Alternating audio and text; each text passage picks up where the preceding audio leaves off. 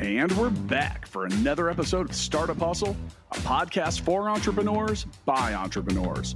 If you want to start, own, or build a business, then you're in the right place. We bring you the real truth about what it's like to take something from concept to launch. From growth, innovation, experience, failing, or winning big, we've got you covered. So let's get down to business with another episode of Startup Hustle brought to you by Fullscale.io.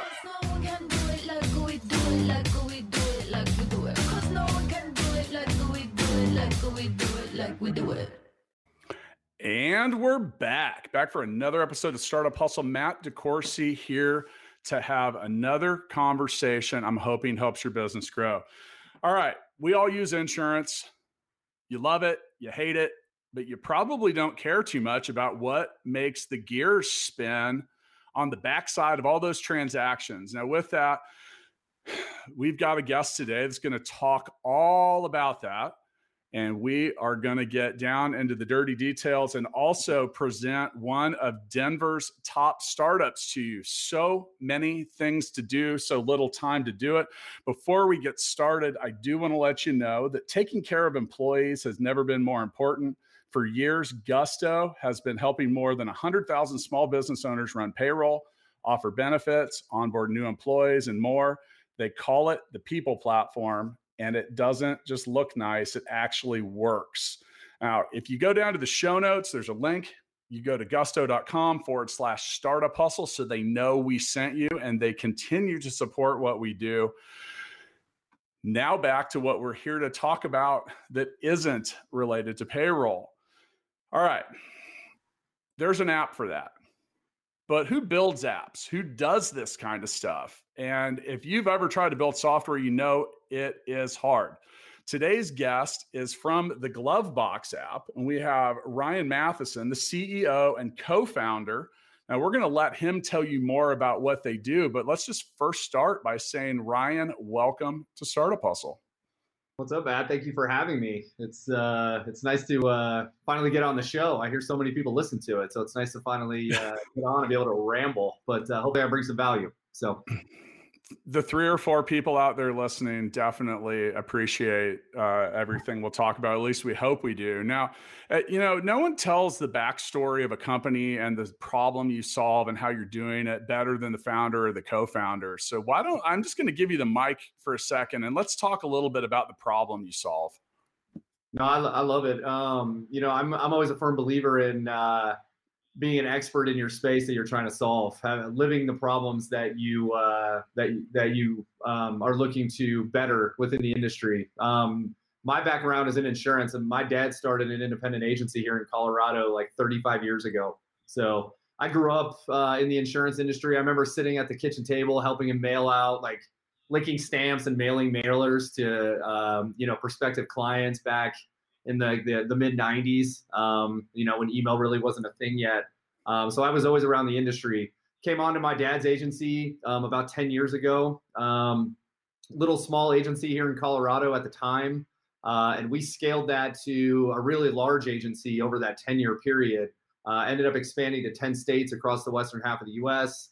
Grew our sales team to about 200 agents, um, and agency private firm last summer. But found in the process is there was a huge you know gap in technology available to uh, independent insurance agents. And so I, am kind of one of those people that i don't let things go. I'm very very uh, annoying in that respect. I'm a gnat when it comes to figuring out you know problems and, and be uh, annoying on how to solve them. And for some reason i started out on this journey about three and a half years ago to solve this technology problem within our industry and I, have never let it go since, and I, it's led me to this position. And somehow I've been able to rally people to to join me on this journey. I don't know how or why they decided to uh, jump on board, but here we are today. And so that's kind of where I came from. I want to be a little more like hyper specific about this, and and you know, and because I I know you from your involvement with Launch KC.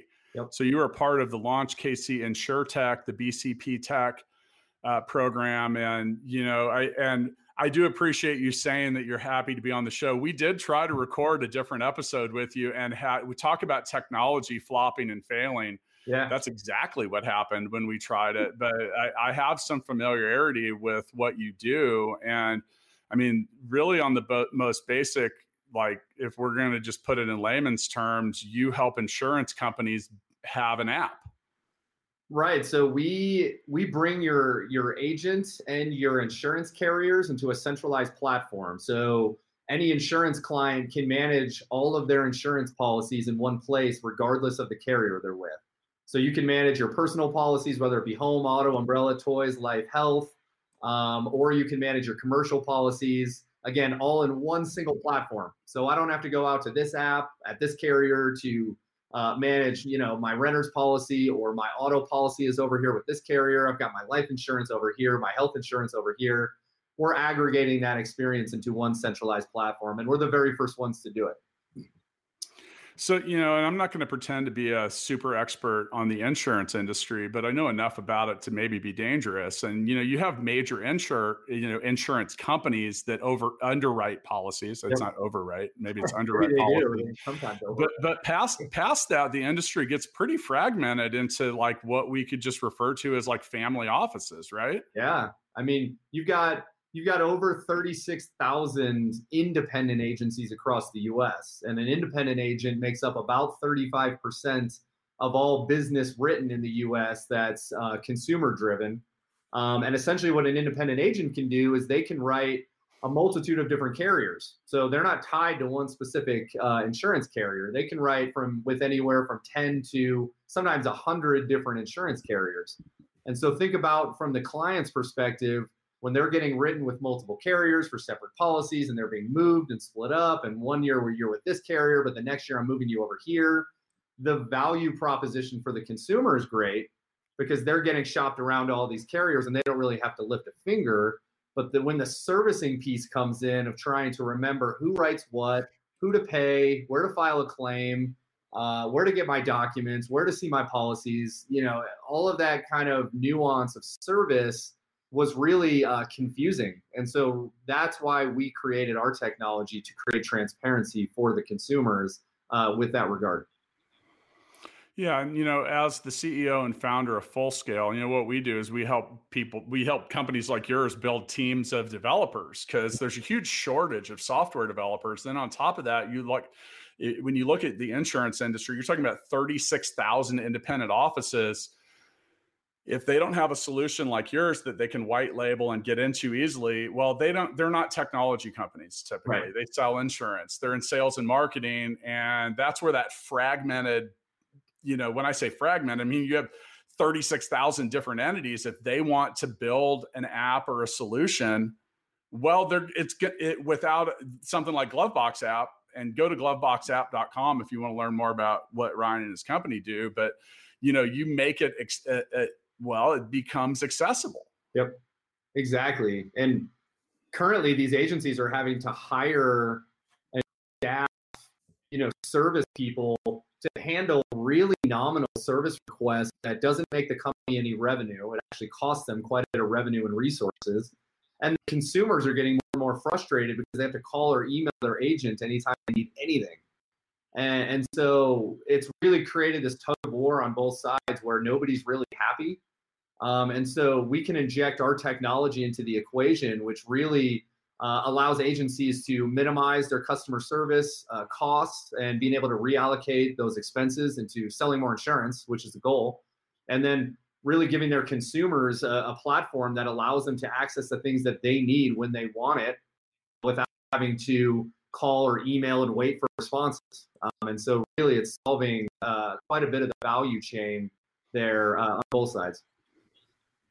Yeah, I think a lot of people that haven't built any type of software and app don't inherently understand A, how difficult it is, B, how expensive it can be, C, how many things can go wrong on the way to either getting it right or not, and then D, the fact that it, well, while apps are a little more apt to not need an ongoing development team. They do need maintenance and they need updates. And every time you change a developer, so if you build an app and then want to have someone else service it a year later, well, they may or may not be able to do that. And you know building 36,000 one-off solutions is also remarkably inefficient and not great.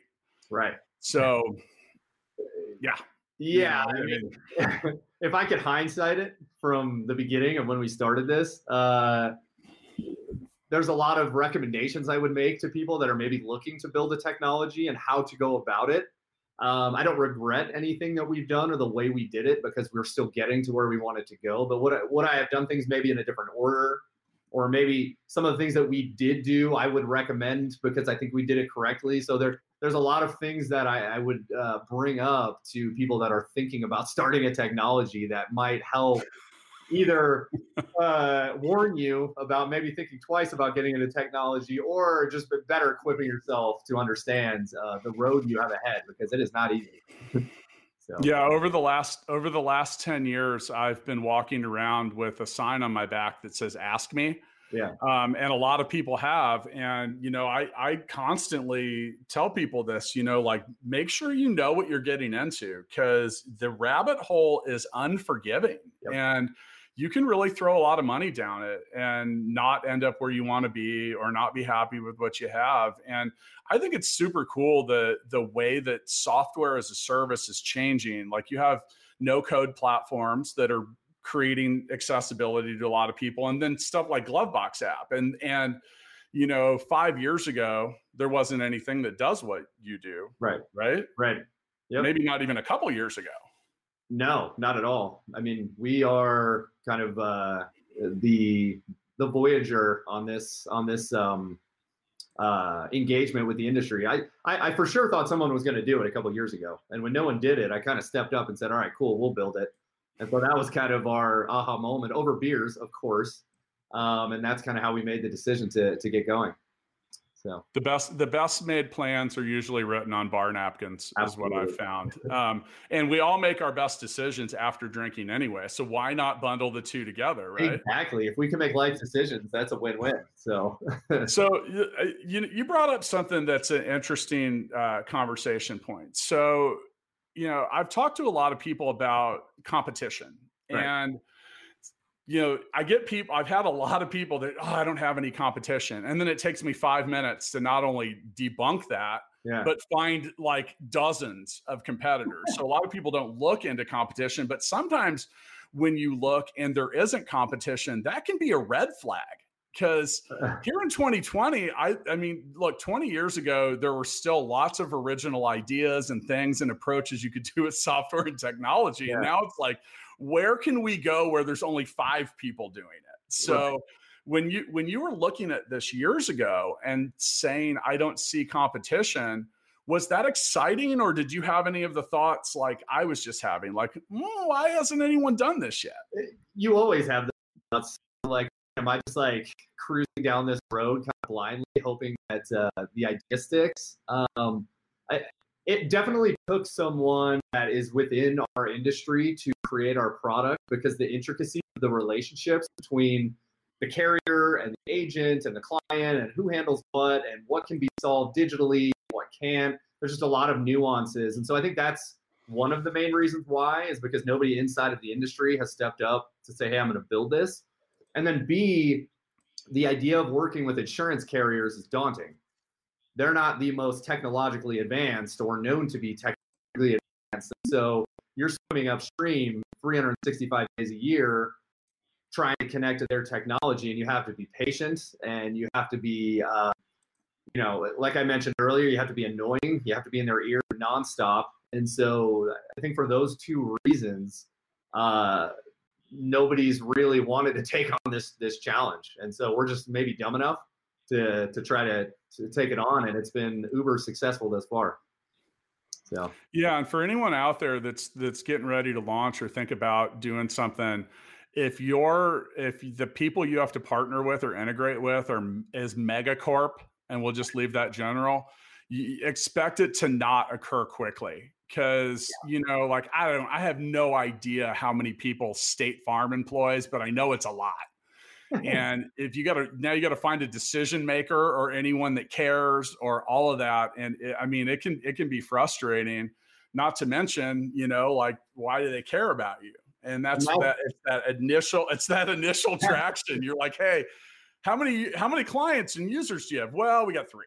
Yeah, you right. They're like, ah, call us back when there's a couple zeros after that with your help, you could get there. No, um, we right. had. They don't. They don't want it. They, they, yeah, that, that that's yeah. not. They don't care too much. So, so the question is, is you know, uh, what that amongst other things, what were the really, what were the big obstacles you had to climb over, traverse, or learn about early? Uh, realizing that if I send an email to a carrier, they're not going to jump all over it. like, oh, if I just send an email, you know, the idea is so good. It's like, how could they not? And I think that's the mistake that most entrepreneurs make is just because you think it's a great idea doesn't mean everybody else thinks it's a great idea. For whatever that's worth who cares what they think? Like it could be a great idea it could not be a great idea but one example i had a acquaintance of mine in the insurtech space. He's looking to build um, you know a product within the space that it's a good idea it's going to be a lot of work. I introduced him to one of my carrier partners and said here you go. You know talk to him and see if you can get a meeting he emails me like three days later and he's like, Ryan, I haven't heard back. I don't understand. We had such a good first meeting. You know, I'm, I'm ready to go. And I was like, Michael, like three days, you're giving him three days. And like three days is like five minutes when it comes to corporate. Like it took me months and months and months and months and multiple different meetings just to get to a meeting that may make a decision at some time in the near future. And so I think that's one of the biggest things that I learned is people don't they don't run off your expect uh, expectations for timeline. They don't prioritize your idea and your opportunity ahead of anything else just because you think it's a good idea. And so I think that was maybe the hardest thing that I learned is really understanding what I needed to do to grow our team and our user base and our loyalty to be able to shift the mindset of corporate America uh, within the insurance industry so that I could get what I needed from them. And so, you know, it's really understanding what you can do other than relying on them in order to push them maybe to prioritize your project. There's a lot of learning that went into that. I had a similar conversation internally uh, last week, and it was about who we had reached out to. And I said, you, You're not talking to the right person. I said, hmm. That person doesn't care. You're just uh, giving them one more thing to do potentially. Right. And that's why it matters who you're talking to. And that, that's why that's the megacorp example. Because, yeah. you know, who cares? Like it's just one more thing to do. And, yeah uh, I mean, it's a challenge. It's a challenge, and it, it, that's that's the hardest part about any startup is getting it actually moving. It's like an empty marketplace. You know, it's uh, uh, you know, I, I talk to people that have marketplace apps, and like you need to get buyers and sellers in there, and I don't care how you do it. You got to figure out how to get them in there. Otherwise, and maybe this is a, in good taste or not. I said it's like that bar that you walk into at midnight on a Friday, and there's no one there, so you yep. just turn around and leave. Yeah. And that can be the same thing. It's like, and I, I would imagine it's chicken and egg problems, man. And we could go on and on and on about that. Now, yeah. At the top of the episode, I mentioned that this episode is sponsored by Gusto, and I want to thank them for that. And just so you know, you know, paydays are great, but running payroll, calculating taxes, deduction, compliance, it's not easy unless, of course, you have something like Gusto. And Gusto is simple online payroll, and benefits built for small business. Gusto automatically files your payroll taxes, directly deposits your team pay. Uh, it offers all kinds of other stuff like access to 401k, health insurance, workman's comp. And because you're a startup hustle listener, you can get three months free once you run your first payroll. Go to gusto.com forward slash startup hustle. Once again, gusto.com forward slash startup hustle. There's a link in the show notes. Now, you told me before the show that you were about to become a Gusto user. Yeah, which is weird. No, totally unplanned. But um it actually happens a lot. They've sponsored about yeah. 10 episodes, and I think most of the people I talked to either used them or were thinking about it. So there's something there. I mean, what what drew you to them?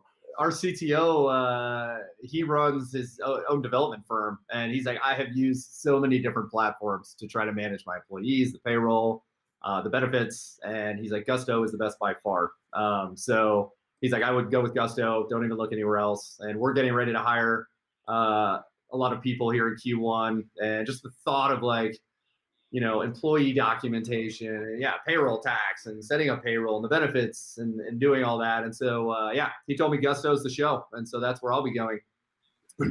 do all that all that stuff as a new founder or uh, just a business owner in general will it's like the undertow at the beach like it'll suck you under and drown you and and yeah. you know especially when it comes to like payroll like I mean, that's stuff that should be automated. And there's so many intricacies. You have tax and just, I mean, and dude, the bigger you get, the more it is to keep up with. Cause then you get weird stuff too. Like you have now you have 50 employees and there's some dude that didn't pay his child support. Yeah and you got to garnish wages and like do crap like that. And you're like, ah, I mean, I'd rather that that kind of stuff is not for me, and I, I prefer it. So yeah. now you talk about you know stuff like that, being able to guide you through stuff like that. When it came to Glovebox app, you know, who's someone that either invested, mentored, or partnered with you early that really made an impact on the business?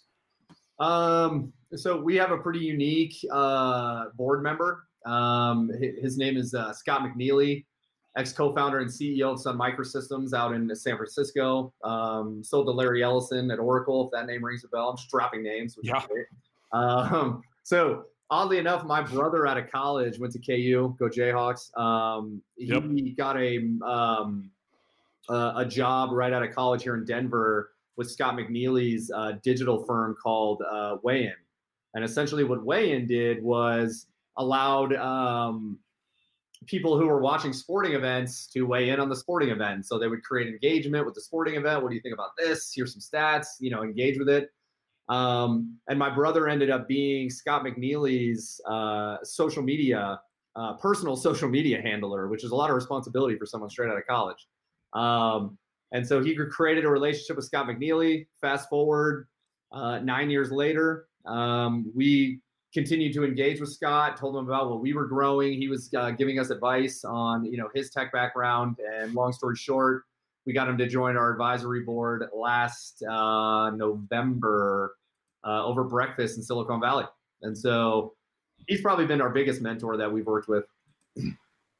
What's what's a key uh, bit of advice or takeaway that he's he's either shoved you towards or suggested?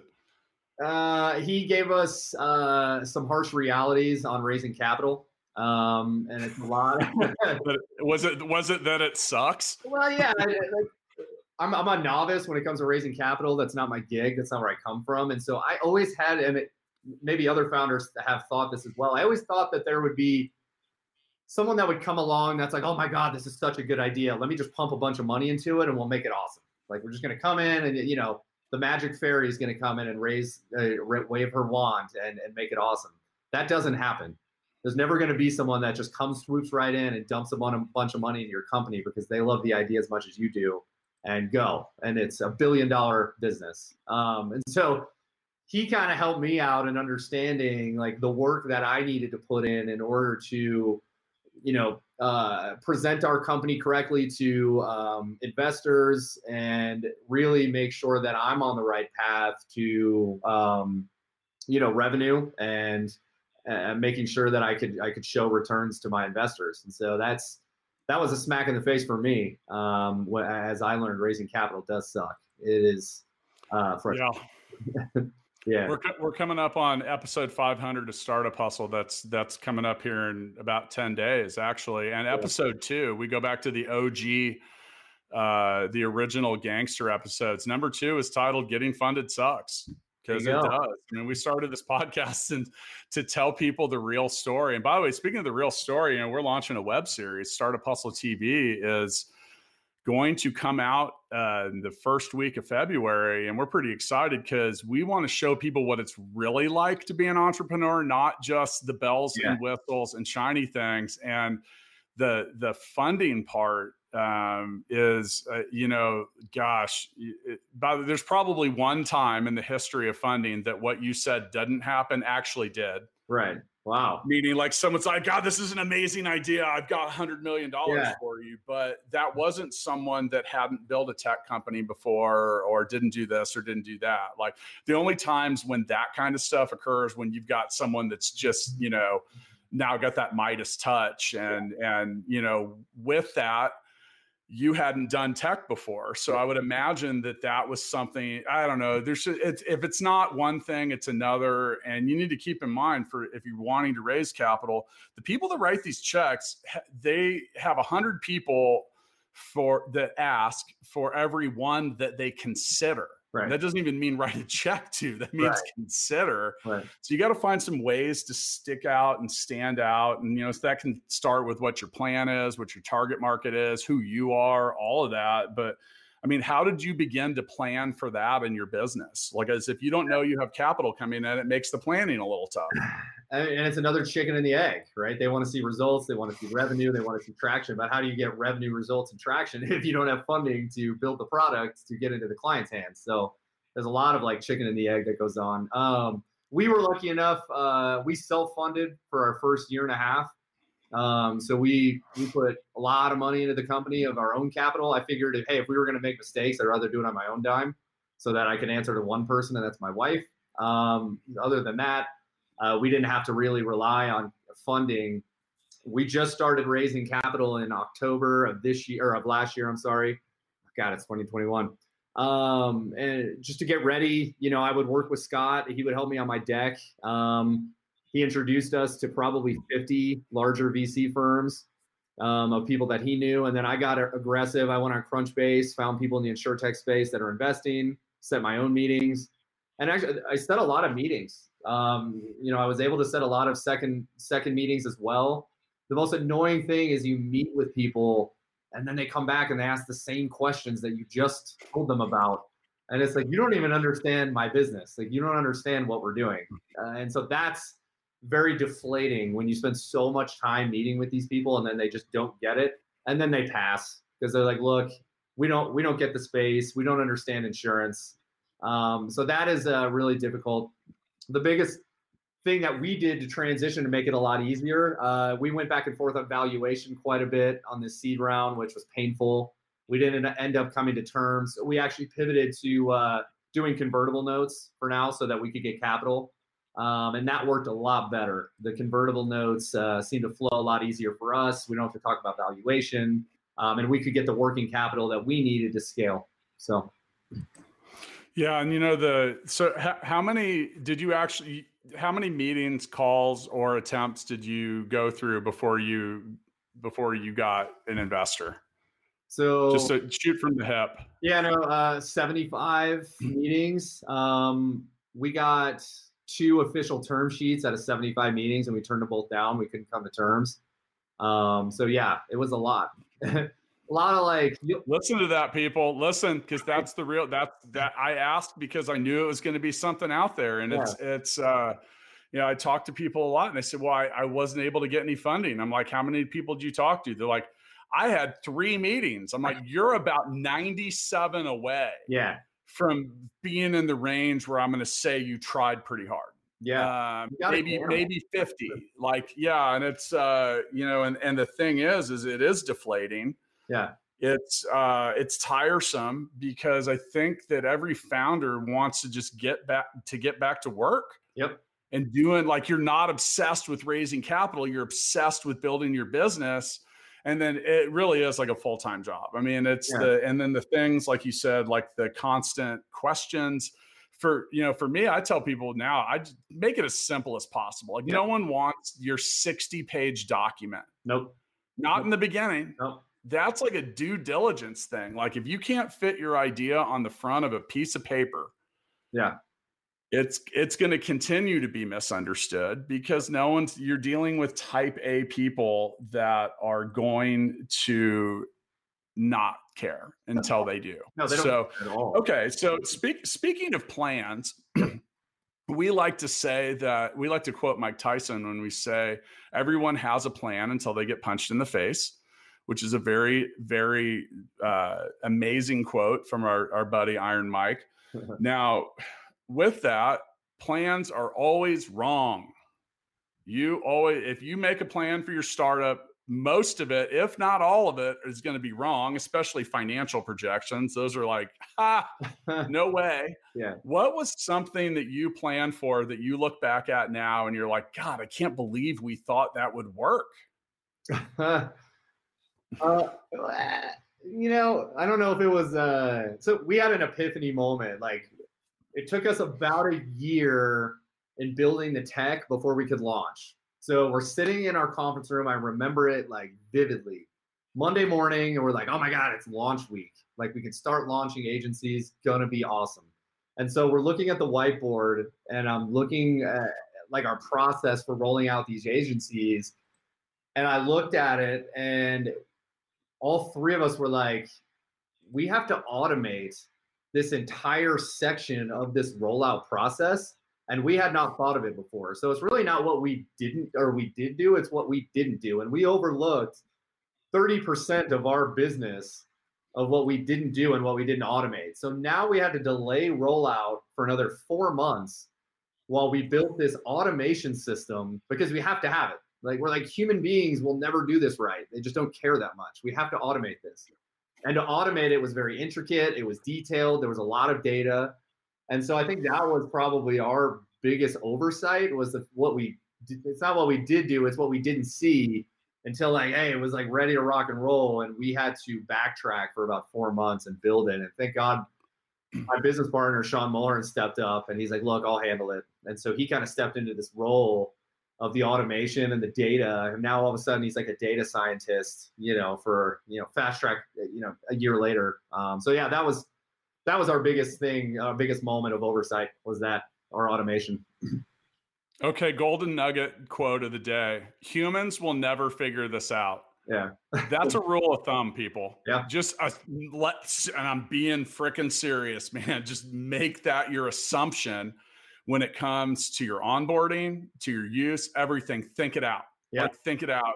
Prevent people from being dumb. Yep. And uh, almost, so I have, a, I call it five and 75. So if a five year old or a 75 year old can't easily figure it out, it's too complex. Yeah.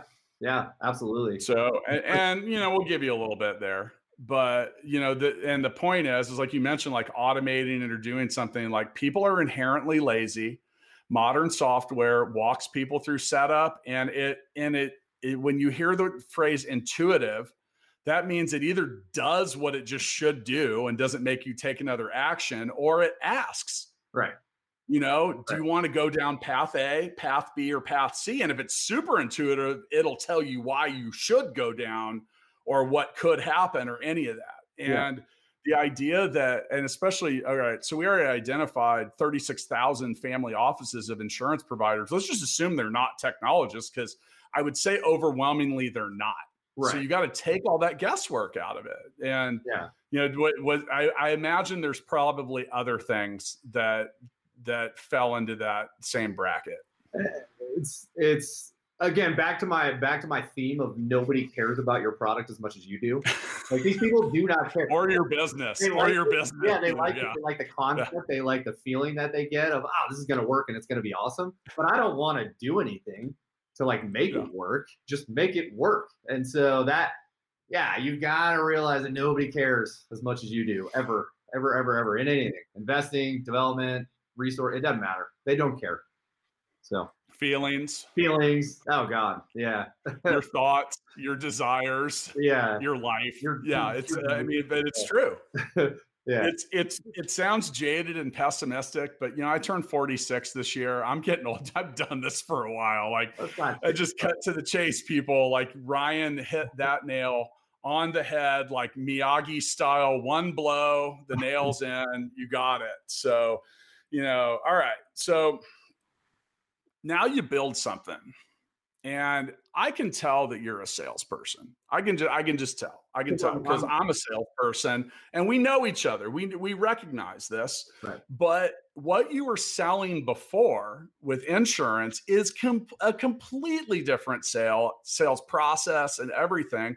80% now look, if you went to business school, you know that Acme Corp sells widgets right? Yep. And because 80% of the sales process is very repeatable in almost any industry. Right. It's that next 20% that is a mystery to so many people. So with that, and like I said, I can tell you you you had a successful insurance agency, so you had to be able to sell something. Right. Right. How did you what did you need to learn to sell Glovebox app to users? And what was your approach for actually getting it out into the market? Yeah, um, honestly, it wasn't that difficult of a pivot, and here's why. I'm, I spent six to seven years training agents how to grow their business, um, and mm. you know, I created that plan of how they come in from day one, what their first, second, third, fourth year is going to look like, and how do we get insurance agents to make the money that they want to make, get to the, you know, get achieve their goals within the company, uh, et cetera. And so the way we sell Glovebox to agencies is literally training them how to run their agency better based on what we already knew because we've already done it. And so it's really not a big pivot for us. We are just uh, showing agencies a better way of how we did it. And then our technology is facilitating that approach. So instead of the manual ways that we used to have to do it in order to achieve our results, now we've got a technology that help us facilitate it. So it wasn't a big pivot for us from the sales side. We're talking about insurance and, and we built a large agency. So we, we get a little bit of uh, respect there when we talk to agencies because they know we've lived the problems. They know we've, you know, successfully done what they've done. Um, we spent about the first year just on marketing because we didn't have a product yet. The product was still being built. And so we really focused on, again, being that uh, authority figure in our industry, reaching out to agencies, you know, having conversations, getting our social media marketing, getting in the, you know, the all the chats of all the insurtech groups and, and really uh, creating strategic partnerships. Um, there was some running jokes in the industry that people never thought our product was going to come out because we were always the coming soon. Like ah, it's coming soon. Just wait, the bomb is coming, and we were always the coming soon. And uh, once the product finally hits, uh, it was a nice convergence of the marketing. So, you know, the, you, that's a that is the smart you did the smart thing there because too many people wait until they've built something and then it's too late. Right. Because now you've got it's like uh it's like having dead air yeah. on a rate you know on a radio show or a podcast or something. We were just sitting here being quiet yeah. for 30 seconds you'd think we'd signed off. Yeah. And that's exactly what happens if you wait. And you you know the the internet is a very crowded world and if you're a content marketer building relationships all of that it takes a little bit. So yeah, that I mean, get started on selling or figuring out all of that ahead of time. Now, you said something earlier. I'm going to challenge you here. So, as the mm-hmm. founder of Gigabook, when we launched that, I felt that, that our users were going to be really excited to run a more efficient business because I'm that way. And I was like, God, they're going to love this. And then I found so many of them didn't give a shit. Right. They didn't care at all. I was like, wow. And they just don't care. They just yeah. Uh, weren't weren't too worried about it. It wasn't it wasn't until maybe a year into it I realized that the real benefit of what we were doing was peace of mind. And you know, you say so like while someone might not care if their business is efficient, they right. do care that you're removing all the headaches and all the BS and all the other crap. And like with online booking, like you well, you use Gigabook to schedule this podcast. You saw what time it was, it asks you a few questions, it sends you reminders, it does all of it. Like if I had to do all that myself, I would not have peace of mind. Right. Which is a hell of a lot more valuable to me than 15 bucks a month. So did you have that same epiphany at some point? Because I, I gotta feel like so many, like, I don't know, there was something in there. You're like, because I'm not buying that running a better business was actually the real reason that everyone cared. No, that gets lost in the, you know, the shuffle. Like how many times you get hit up every week about run your business better, you know, it's a very abstract idea that I think people get inundated with. And so it doesn't resonate. So you got to pick a lane. And we picked a lane where it was like, okay, what is our core premise of value? Okay, we want to minimize your service expense. So we want you to have to deal with less service reps from a hiring and managing and training uh, perspective, which if you're in insurance, you know what a headache it is to hire, manage, and train CSRs. It's very difficult. And so we picked that lane and we said, hey, if we can reduce that by 30%, is that interesting to you? Of course it's interesting. Every agency deals with that problem. And so that's how we built our value proposition and our marketing proposition off of that idea. And we kind of picked that lane. Now our product solves and, and provides a lot of value in other ways, but we're not going to get in the weeds, right? We're going to focus on that thing. That's how we get them on the hook. And, and we kind of expand out from there. Everything else is just a bonus at that point. And so that's really what we did was we, we picked a lane. You got to pick a lane. And you know those those two lanes for businesses are sell more or spend less. Right. If you can do if you can travel in both lanes, then you're really onto something. But you, if you can't if you're a B2B product and you and you're not centric around helping that other business sell more or spend less, then Yep. you might not have a great idea. you know, and, and another thing too, I, I really realized with Gigabook was um, the value of helping them spend less was perceived as being a lot less than selling more, even though saving money is making money. Right. But the perception is is like businesses will justify an exponentially larger cost to create a sale and say that sale makes 20 bucks. They they'll still spend more money to get that $20 as opposed to Yep. The low hanging fruit right in front of them, uh, which might be something that saves them $20.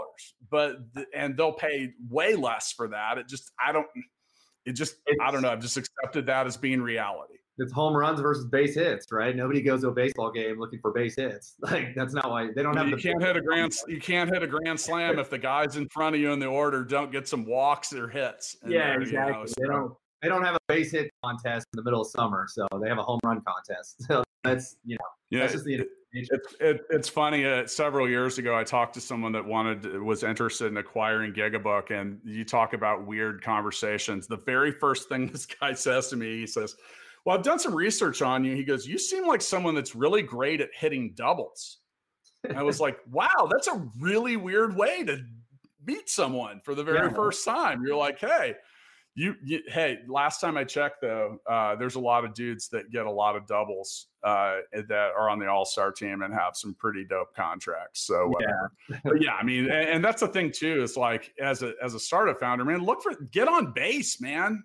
Yeah. Get on base. Look at look at Moneyball. Moneyball was all about just getting guys that like I don't care how you get on base, a walk, a hit, whatever, get on. And that's that's part of like being a startup founder and having successful businesses. Like they're not all home runs. If you're up there swinging for the fences every time, you're going to have a lot. Well, you're going to sit on the bench with your head in your hands a lot. And if you're looking at everything on LinkedIn of people getting funded and people, you know, selling to large numbers, you'll you'll, you'll drown your own uh, focus into places that you know you don't want to be. I uh, I, I don't. Have you heard of the insurance carrier by chance? Hippo's getting pretty big. No. So Hippo is an insurtech. They started, gosh, four years ago, and uh, the founder was on a podcast a couple months ago, just talking about the very first days in the business. And by the way, they just they, they went unicorn a couple years ago, so they're like a billion two, and I think they just got valued at like 2.5 billion, and they're about to go public. But he was talking about like his very early days of trying to get clients on board. And he was calling his mom and his uncle and like anybody who would listen to him just to buy a policy from him so that he could test like his uh, technology to make sure it's working. And like it was like the very instrumental days of a business. But it's what has to happen. Like you have to come hat in hand and understand that you know you got to get one two three four users before you can get 10 20 30 50 100 users and so you got to understand that that is not wasted time in your business and you're not failing because you, got to start somewhere I, I thought that was really impactful when i heard it i was like oh man this guy's you know his company's worth two and a half billion dollars and he's talking about begging his mom to buy a policy like Uh, every every any and all businesses were uh, at one point a startup. They Yeah. were all on day one. They were all pre-revenue. Now that said, I you know it was almost ten years ago when I kind of just quit caring about other commentary because you got to run your own race, you know, and like your story's different. Like your story's going to be different than mine, no matter what. Yep. Like it's just the way it goes. And if you get too caught up in looking around at all the things. Well, now you're in these lanes that we talked about. If you're looking off to the side or the rearview mirror or whatever, you're going to miss what's in front of you. You're going to miss your exit. Yep. You're going to you're going to take a wrong turn. Like you got to you do not look in the rearview mirror and you got to put on blinders. Uh, every bit and I've owned multiple businesses that generated significant profit and at some point on all of them someone told me it was a shitty idea that it would fail asked told me i was crazy Yep. you know i quit three different jobs before i was 30 that most people work a lifetime to get Yeah. And they're like, How are you ever going to make any money? I'm like, I see it. I just got to figure out how to jump this, you know, build a bridge or do whatever, like yeah. jump and then build wings. But I see it and I know it's there. Yeah. So uh, there's a level of, of sensitivity that you have to get rid of. And like I said, man, it's as I've gotten older, I just quit caring because I find that most people that are throwing stones at you, they're doing it from a vantage point that is not where you are. Right. You know, instead try looking up and and what's easier, climbing the mountain on your own or asking those on top to help you up. Yeah. I love and, it. you know, right there, like, and if you're looking down, like just look up and yeah. and and and yell, "Can I get a hand?" as much as as much as possible. Now, now, by the way, speaking about getting a hand with some stuff, I do want to thank Gusto again. So if you run a startup, you have to try Gusto Payroll, deposit paychecks, file payroll taxes automatically. You can get employee health insurance, onboarding, expert HR, and more. You get three free months when you go to gusto.com forward slash startup hustle. Make sure you don't forget that because I want to help you keep some money in your pocket. Once again, gusto.com forward slash startup hustle. Ryan, we mentioned at the beginning of the episode that the Glovebox app has been named to Startup Hustle's top Denver startups. Congratulations on that. But I want to talk about Denver for a second before we round this episode out. So Denver's hot, man. Like a lot of you know we we made the we had to expand we have been making those lists you know 10 to 12 and for austin and, and denver we had to expand them because there's just so much startup activity there uh, what give us a couple comp what, what's up with denver yeah i think um, obviously, if, if people know, you know, even have any idea about tech, uh, it's definitely uh, expanding outside of California. It's not all based in Silicon Valley anymore. Obviously, Austin's a huge hub, but yeah, a lot of people moving from Cali, um, coming to Denver, uh, realizing that, um, you know, we have uh, the infrastructure and the uh, the tech talent to support businesses growth. My CTO actually literally just moved to Denver last week from San Diego.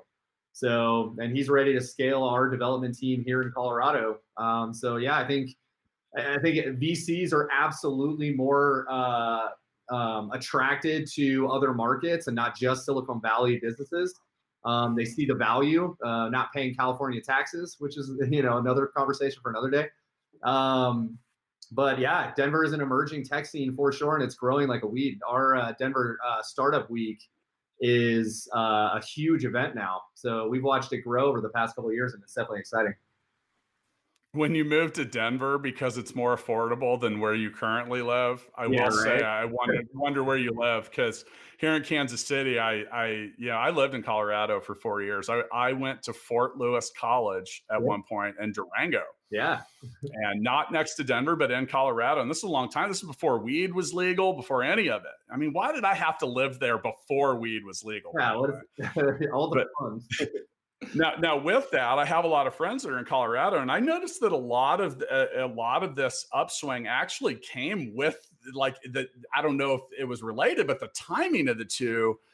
You know, Denver and Colorado in general really took off. I don't know if it's the revenue that was created from that, just the general attention, but yeah, I mean, Denver and Austin. Now, Austin uh, is, in my opinion, f- made that step. They're uh, they're in. So I, I look at uh, well four tiers. Kansas City being in the third, you have these top tier. You have New York, uh, sh- Chicago, Miami, uh, San Francisco, Austin now because everyone packed up and moved to Austin. Yep. Uh, then then that's that next tier is is Denver. Yep. Uh, you know, it's and, and, there's a lot of cities that are similar to that. And then that third tier is like the Kansas cities, uh, just smaller markets. But yeah, I mean, one of the goals I'd like to see of my hometown here in KC is to get into that conversation with Denver.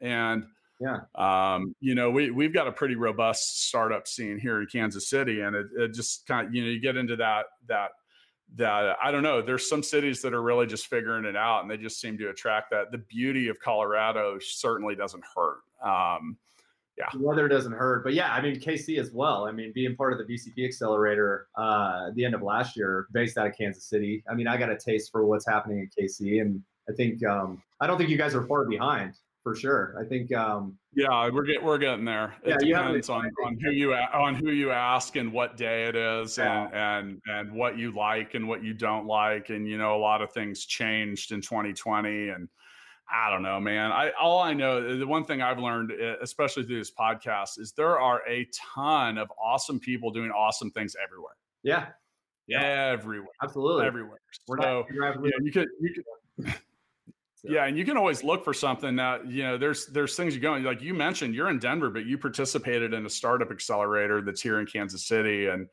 you know that's something that my company Full Scale is proud to support and does a lot of stuff. So I was glad to to get you guys into that. We we produced the demo day. We managed to make insurance technology interesting for an entire half hour. Ryan, there you go, man. And nobody fell asleep. Well, I can't vouch for that. Somebody may have fallen asleep. Now. uh Insurtech is interesting. I'm a nerd, obviously. I love insurance, but it is if you work in insurance. But outside of that, like, yeah, it's. What do you think about it? If I can give you 10 minutes of your life back by making insurance easier to deal with, like, okay, that's a win for you. So, you know, that's my goal. If I can spend the next 10 years giving you 10 minutes a, a year of your life back, like, I'll take that trade off. So when, when they when they called and asked if we would do the demo day, I literally the first words out of my mouth were only if I can do it my own way. Because uh, you know, because typically demo day, which is like that crescendo of a startup accelerator, is done well. Usually it's done in person, so we had to do it a little differently. And then you a company kind of takes the mic and they talk for a little bit, and then it's on to the next person. And honestly, I fall asleep. Yeah, yeah. Like demo day, like it, it can be excruciating depending on where it's at. So yeah, we actually set that up a little more like a TV show. It was uh, uh, quite honestly, that was really what that was was a paid trial for our upcoming Startup Hustle TV show. I love it. And that really was that really was true. That's why we we sat down and talked about it. We're like, oh, we really don't do stuff like yeah. this, but it'll be good practice for that. By the way, don't ever start your own TV show. That's yeah. the advice I want you to leave. It's it's a lot of work funny enough, uh, my my wife's uh, good friend is a, a producer out of uh, L.A. Uh, she's worked on a lot of movies. Now she's doing uh, some TV shows on Netflix. We actually pitched her the idea of making our uh, journey from the very beginning a series show that, like, hey, follow us from the very beginning and, and watch the drama. And our first season would have been pretty good we had a lot of things happen. Yeah, that's, that's, kind of that's kind of what we're doing in many ways, yeah. except for across any industry, any stage, any type, any location. So yeah, yeah we're uh, and we'll be rolling new people into that over and over again. The thing that we're committed to is like showing you what it's really like, not just the wins. So yeah. you know, it's crazy. We we announced that we are doing that. We've had over 400 uh, entrepreneurs, influencers, or investors uh, sign up to be a part of the show, and we haven't even really promoted it that hard yet. Like, yeah. So that that's been be careful what you ask for because you might get it. If you, are like, God, 400 people signed up, and then you're like, Wow, we got to look through 400 different. So yeah, yeah, we've been working our way through value. We, let us know if we can be 401. So if you want to do anything in Denver. Yeah, you should. Well, you need to go to startuphustle.xyz and fill out the registration form because I would be remiss if I let someone circumvent the the really tight process. Wink, wink. That we have around that. No, that's mainly so I don't have to do the work. But yeah, that's been fun, man. I'm really excited about that. That's uh, uh, something different. People keep asking me. They they love the idea of it, and they're like, "Oh, is this going to be on Netflix?" I'm like, "I'm just trying to create something cool." Yeah. And meaningful and useful. And if that occurs, then you can have other conversations. So, yeah. now speaking of conversations, this is where ours is about to come to an end we end episodes of Startup Hustle with, or at least my episodes. And once again, I'm not the only host of Startup Hustle. Make sure you check out episodes from Andrew Morgan's talking about e commerce and Amazon, and my good friend Lauren Conaway talking about all the stuff she does with female innovation and her foundation organization Innovate Her. So, really cool stuff. Really excited to work with them. And they'll be on Startup Hustle TV too. But in my episodes, I do what I call the Founders Freestyle. Nice. And I want to give you an opportunity to, well, you can say about whatever you want. So I, I, usually suggest that it be some kind of advice to someone somewhere, or if you want, you can just freestyle. It's your, it's your, it's up to you. Man, you just opened the door, Matt. So I could, I could. I know, I know. Jeez, I know. Um, Hold my beer. I'll be back. When you're done.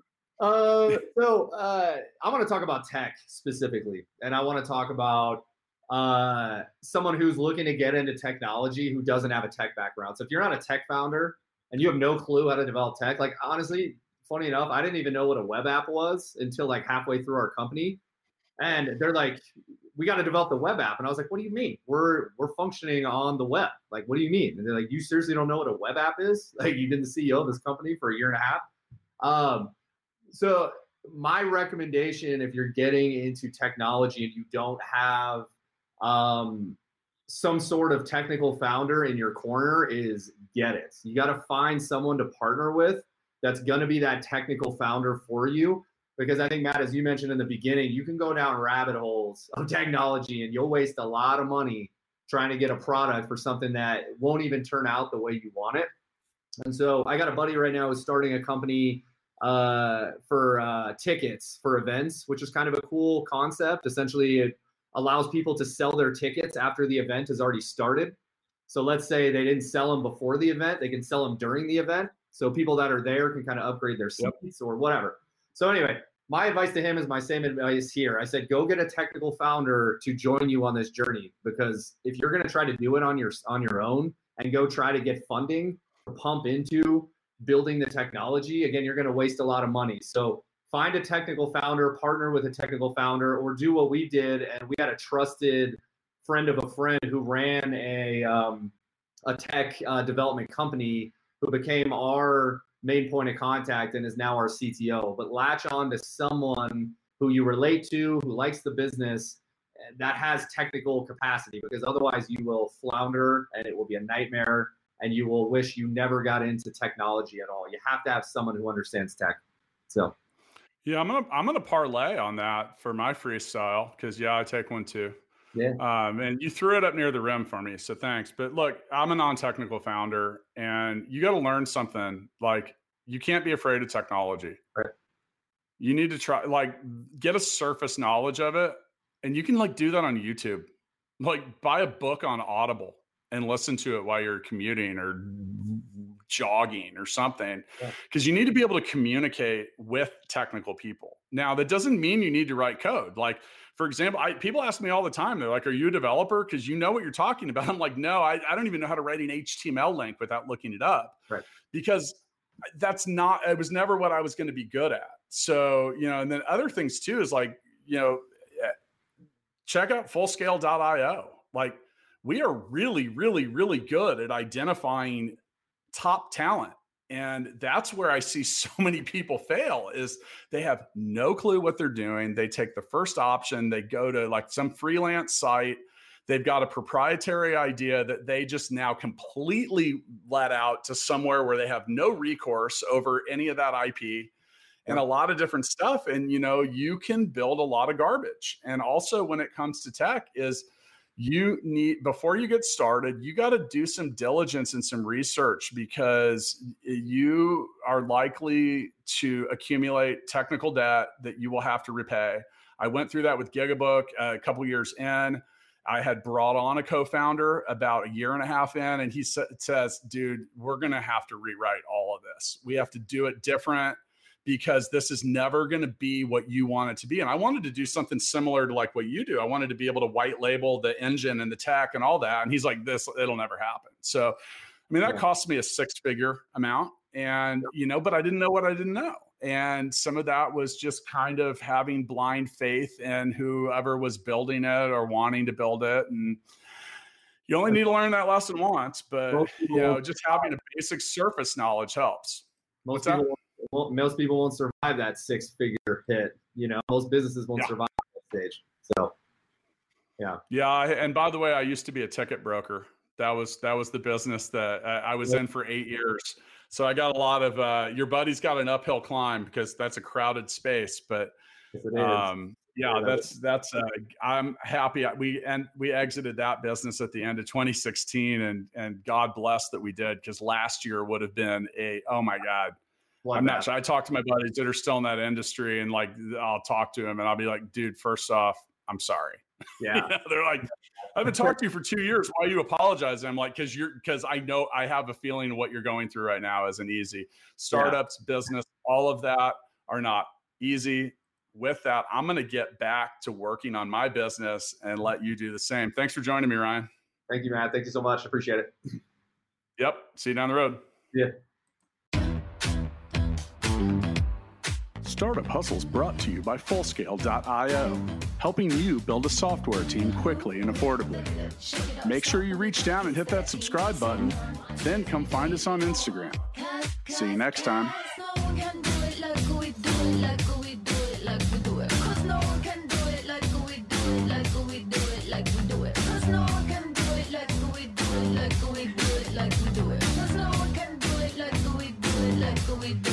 we do it.